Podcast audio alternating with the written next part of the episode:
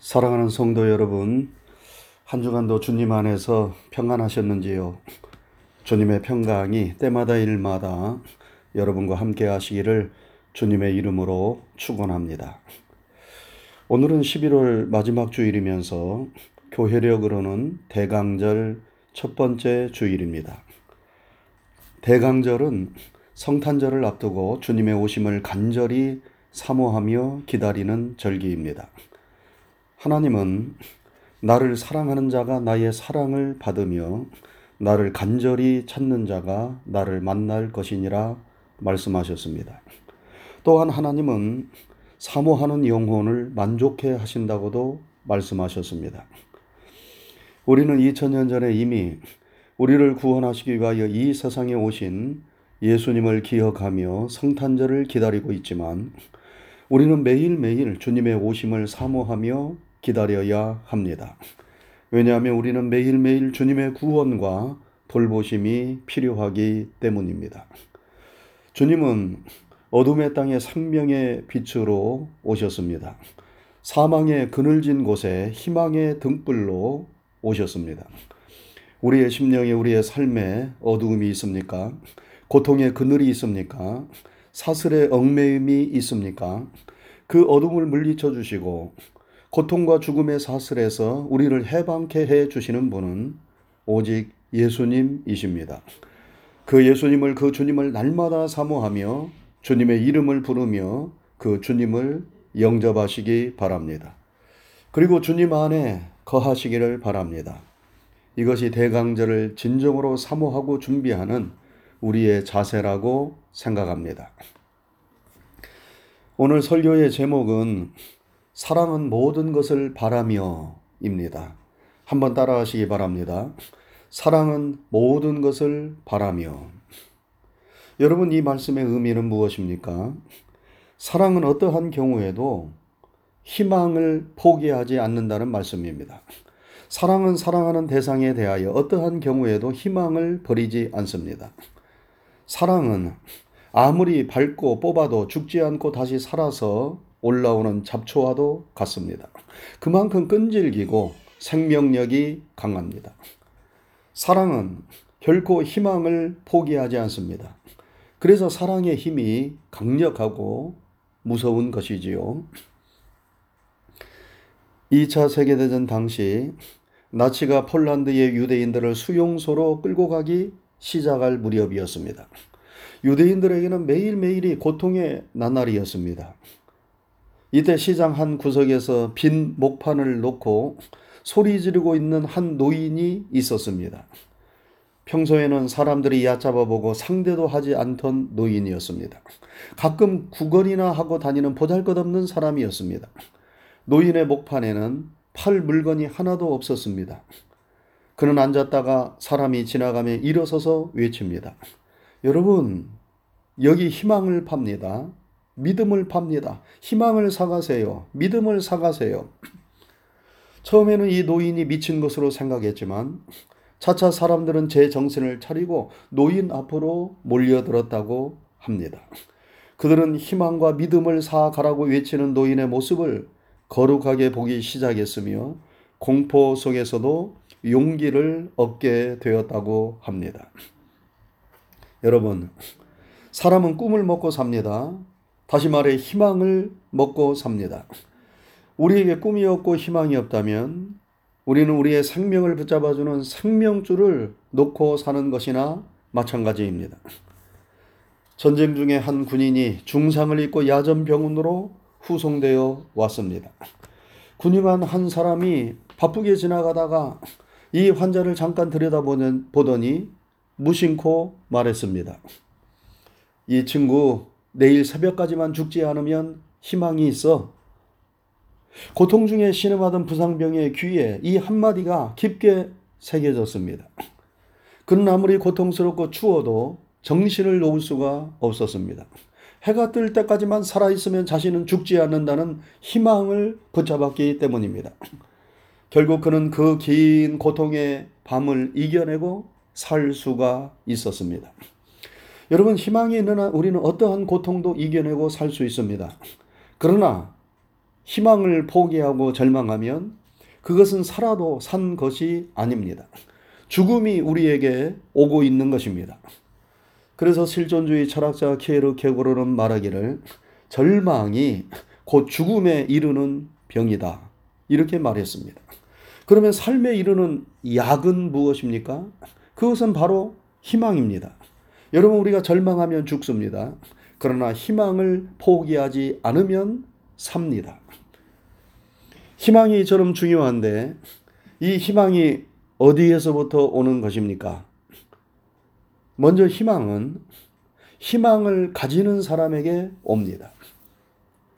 희망은 우리의 눈으로 보이지 않습니다. 우리의 손으로 잡히는 구체적인 것이 아닙니다. 희망은 추상적이고 모호한 것입니다. 그래서 희망은 희망을 가지는 사람에게는 존재하지만 희망을 가지지 않는 사람에게는 존재하지 않습니다.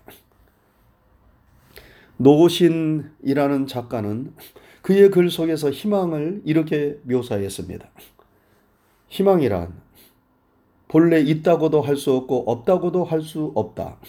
그것은 마치 땅 위의 길과 같은 것이다. 본래 땅 위에는 길이 없었다. 걸어가는 사람이 많아지면 그것이 곧 길이 되는 것이다. 여러분 그렇습니다. 희망은 길과 같아서 본래부터 있는 것이 아닙니다. 사람들이 많이 지나다니다 보면 길이 되는 것처럼 희망을 갖는 사람에게 희망은 존재하고 희망을 갖지 않는 사람에게는 희망은 존재하지 않는 것입니다. 그래서 똑같은 어려운 상황을 만나도 어떤 사람은 원망하고 불평하며 자포자기 하는데 어떤 사람은 그 가운데서도 희망을 가지며 기뻐하고 감사합니다. 여러분, 이스라엘의 12명의 정탐꾼들을 보세요. 10명의 정탐꾼들은 가나안 땅에 살고 있는 거대한 족속들만을 바라보고 낭망하며 절망하였습니다. 그리고 백성들까지도 다 절망에 빠뜨려 죽음으로 이끌었습니다. 그러나 여호수아와 갈렙은 똑같은 것을 보았지만 그들은 아무리 장대한 족속이 버티고 있어도 적과 꿀이 흐르는 저 아름다운 땅을 하나님이 우리에게 주셨다는 믿음과 희망을 포기하지 않았습니다. 그래서 그들은 백성들에게 그 땅으로 올라가자고 격려하였던 것입니다. 믿음과 희망을 갖지 아니하였던 10명의 정탐꾼들과 이스라엘 백성들은 결국 그 땅에 들어가지 못하고 광야를 헤매다 다 죽고 말았습니다. 그러나 믿음과 희망을 포기하지 않았던 여호수아와 갈렙은 끝까지 살아서 그 땅을 기업으로 차지하였습니다. 여러분 희망하지 않는 사람에게는 희망이 없습니다. 그러나 희망하는 사람에게는 희망은 현실로 나타나고 존재합니다. 빌리포서 2장에 보면 하나님은 자기의 기쁘신 뜻을 이루기 위하여 우리로 소원을 두고 행하게 하신다고 말씀하셨습니다. 하나님께서 우리의 마음에 소원을 두신다는 것은 희망을 주신다는 말씀입니다. 이 소원과 희망을 품고 나가게 하심으로 하나님은 하나님의 뜻을 우리를 통하여 이루신다는 말씀입니다. 그러므로 희망을 가지지 않는 사람은 그 희망을 통하여 하나님을 하나님의 뜻을 이루지를 못합니다. 그러나 희망을 가지는 사람은 그 희망을 통하여 하나님의 뜻을 이루는 도구가 됩니다. 그러나 희망을 가지지 않는 사람은 하나님께서 아무리 그신 능력을 가지고 계신다 하더라도 그 사람을 통하여 이루실 일이 아무것도 없는 것입니다. 그러므로 희망은 우리의 선택에 달려 있습니다. 우리가 희망하며 희망은 우리 가운데서 우미 나고 싹이 터서 자라고 열매 맺게 됩니다. 그러나 우리가 희망하지 아니하면 희망은 존재할 수 없는 것입니다.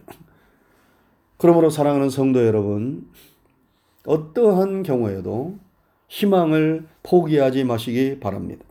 아무리 칠흑 같은 어둠이 계속된다 하더라도 밤하늘의 별을 바라보며 새벽이 가까웠음을 희망하시기 바랍니다. 비바람이 몰아쳐도 저 구름 너머에 찬란한 햇빛이 비치고 있음을 바라보시기 바랍니다. 희망은 희망하는 자에게 찾아오기 때문입니다. 다음으로 희망은 어디서부터 옵니까? 희망은 사랑으로부터 옵니다. 그래서 오늘 본문에서 바울 사도는 사랑은 모든 것을 바라며 이렇게 말씀했어요. 사랑하면 어떠한 경우에도 희망을 포기하지 않고 절망하지 않는다는 말씀입니다. 여러분, 사랑의 반대말은 미움이 아닙니다. 우리가 누군가를 미워한다는 것은 사랑의 연민이 어느 정도 남아있기 때문입니다. 그러나 진정으로 사랑하지 아니하면 그 사람에 대하여 아무런 미련도 관심도 없습니다. 기억에서 싹 지워버립니다. 그 사람을 포기해버립니다. 우리가 누군가를 포기한다는 것은 그 사람에 대한 사랑의 끈을 놓았다는 것을 의미합니다. 그러나 사랑하면 누가 뭐라고 해도 그 사람을 포기할 수 없습니다. 부모는 자녀를 사랑합니다. 이 사랑은 하나님의 사랑처럼 절대적입니다. 그래서 아무리 자녀가 속을 썩여도 부모는 자녀를 포기할 수 없는 것입니다. 그래서 하나님도 여러분과 저를 포기하지 않으시고 계속해서 우리를 찾아오시고 또 찾아오시는 것 아닙니까? 귀신 들려 고통받는 딸을 가진 어머니가 있었습니다. 이 어머니는 딸을 고쳐보고자 예수님께 소리를 지르며 자기를 불쌍히 여겨서 귀신들은 들린 딸을 고쳐달라고 외쳤습니다. 그런데 예수님은 거들떠보지도 않아요. 그래서 더욱 소리를 지릅니다. 예수님은 귀찮다는 듯 이 여인에게 나는 이스라엘 집에 잃어버린 양 외에는 다른 데로 보내심을 받지 않았다 말씀하시며 지나치십니다. 그런데 이 여인은 예수님께 절하며 자기를 도와달라고 사정을 합니다. 그러자 예수님은 이번에는 더 매몰차게 말씀을 하십니다. 자녀의 떡을 취하여 개들에게 던짐이 마땅치 아니하도다. 예수님께서 하셔도 너무 하셨지. 지금 이 불쌍한 여인을 개로 취급하고 있습니다. 보통 사람 같으면 여기서 포기하고 예수님을 욕하고 뒤돌아섰을 것입니다. 그런데 이 여인은 예수님께 주여 올소이다마는 개들도 제 주인의 상에서 떨어지는 부스러기를 먹나이다. 이렇게 말합니다. 자신을 개로 취급해도 좋으니 부스러기 은혜라도 주셔서 귀신 들린 내 딸을 고쳐달라는 애절한 어머니의 호소입니다. 여러분 무엇이 이처럼 모욕을 받으면서도 끈질기게 예수님을 붙잡도록 한 것입니까? 그것은 바로 어떠한 경우에도 자식을 끝내 포기할 수 없었던 어머니의 사랑이었습니다. 예수님은 이 어머니의 사랑에 감동을 받으셨어요. 그래서 여자야 내 믿음이 크도다 내 소원대로 되리라 말씀하셨습니다. 그리고 그 순간 여인의 딸이 고침을 받게 되었지요. 여러분 진정한 사랑은 포기가 없습니다. 사랑은 희망을 포기하지 않는 것입니다. 그래서 사랑은 모든 것을 바라는 것이라고 말씀한 것입니다. 마지막으로 희망은 어디에서부터 옵니까? 희망은 하나님으로부터 옵니다. 여러분 우리의 궁극적인 소망은 하나님께 있습니다. 우리가 세상을 살면서 여러 가지의 희망을 둘 수 있지요. 자식에게 희망을 둘 수도 있고, 물질의 희망을 둘 수도 있고, 사업의 희망을 둘 수도 있고, 건강과 젊음의 희망을 둘 수도 있습니다. 여러분, 그러나 그러한 희망은 온전치 못합니다. 영원하지 못합니다. 언제 우리를 실망시킬는지 모릅니다. 우리가 나이가 들면서 거울을 보기가 싫습니다. 왜 그렇습니까? 예전의 나의 모습이 아니기 때문입니다. 그러나 그것이 현실입니다. 현실이지만 현실을 인정하고 싶지가 않습니다. 그래서 현실을 마주보기 싫어서 거울을 피하는 것입니다. 여러분, 우리가 세상에 두었던 희망들은 다 그런 것들이에요. 온전하거나 영원하지 못합니다. 우리가 언제까지나 신뢰하고 의지할 대상이 되지는 되지 못합니다. 우리가 언제까지 신뢰하고 의지할 수 있는 분은 영원하시고 온전하신 하나님 한 분밖에 없습니다. 그래서 하나님은 우리의 희망의 하나님이십니다. 하나님은 희망의 근원이시고 희망의 원천이십니다. 우리의 앞길이 막막하고 절망이 눈앞에 펼쳐져 있다 하더라도 마지막까지 우리가 붙잡아야만 하는 희망의 끈은 오직 하나님께 있습니다. 그리고 우리에게 산 소망을 주시기 위하여 육신을 입고 이 세상에 오신 하나님이신 예수님께 있습니다. 우리가 세상 어느 곳에서도 희망을 찾을 수 없다 하더라도 우리 주님께 희망이 있음을 우리는 믿어야 합니다. 우리 하나님, 우리 예수님은 우리의 마지막 희망의 보루입니다. 여러분, 우리가 세상을 떠나는 날 누구를 붙잡을 것입니까? 무엇을 붙잡을 것입니까? 우리 예수님, 우리 주님을 우리가 붙잡아야 하지 않겠습니까? 우리의 궁극적인 희망은 하나님으로부터 옵니다. 우리 예수님으로부터 옵니다. 하나님께 희망을 두고 우리 예수님께 희망을 두는 사람은 모든 어둠과 절망을 이겨낼 수 있을 것입니다. 사랑하는 성도 여러분, 우리는 지금 긴 어둠이 우리를 짓누르는 세상을 살고 있습니다. 과연 우리에게 희망이 있는가 의심되는 세상 속에 있습니다. 그렇지만 우리는 희망을 포기해서는 안 됩니다. 희망은 희망을 포기하지 않는 사람에게 옵니다. 그리고 희망은 사랑하는 사람에게 옵니다. 그리고 희망의 근원과 원천은 우리 하나님, 우리 예수님께 있습니다. 어떠한 경우에도 주님의 이름을 부르며 주님을 붙잡으시기 바랍니다. 죽음을 이기시고 부활하신 주님께서 여러분과 저에게 끊임없이 희망을 주셔서 삶의 모든 어려움을, 어두움을 물리치고 절망을 이겨낼 수 있도록 우리를 도와주실 것을 믿습니다. 기도하겠습니다. 은혜로우신 하나님 아버지, 감사합니다. 한 주간 동안도 주의 크신 사랑과 돌보신 가운데 저희들을 지켜주시고 인도해 주신 것 감사를 드립니다. 하나님, 11월 마지막 주일입니다. 대강절 첫 번째 주일입니다. 주님의 오심을 간절하게 기다리며 사모하는 성탄절을 앞에 두고 있습니다. 이미 2000년 전에 예수님이 이 세상에 오셔서 우리의 구원을 이루셨지만 우리는 이 거칠고 험악한 세상을 살아가면서 날마다 날마다 주님의 돌보심과 인도하심을 필요로 합니다. 주님 우리의 마음 문을 활짝 여셔서 열게 하셔서 우리를 찾아오시고 우리 안에 내주하시는 우리 주님을 모실 수 있도록 도와주시고 그 주님의 은혜 안에 거하는 종들이 되게 하셔서 세상이 아무리 힘들고 어렵다 하더라도 주님 주시는 그 능력과 지혜를 힘입어서 승리하게 도와 주시옵소서. 사랑은 모든 것을 참는다. 오늘 말씀을 우리에게 허락하신 것 감사를 드립니다. 사랑은 어떤 어려움이 있어도 희망을 포기하지 않는 것이라 하시는 말씀인 줄로 믿습니다. 세상이 어둠으로 가득 차 있고 우리의 삶이 고통으로 가득 차 있다 하더라도 그 가운데서 희망의 빛을 우리가 찾을 수 있도록 도와주시고 하나님의 사랑이 늘 우리를 비추어 주심으로 인하여 그 사랑을 붙잡고 우리도 희망의 끈을 놓지 않도록 도와주옵시고 이 세상의 모든 삶의 어려움을 이겨내며 그리고 모든 고통도 이겨내게 하시고 죽음까지도 이겨내어 승리의 길을 걸어갈 수 있도록 우리를 붙잡아 주시옵소서.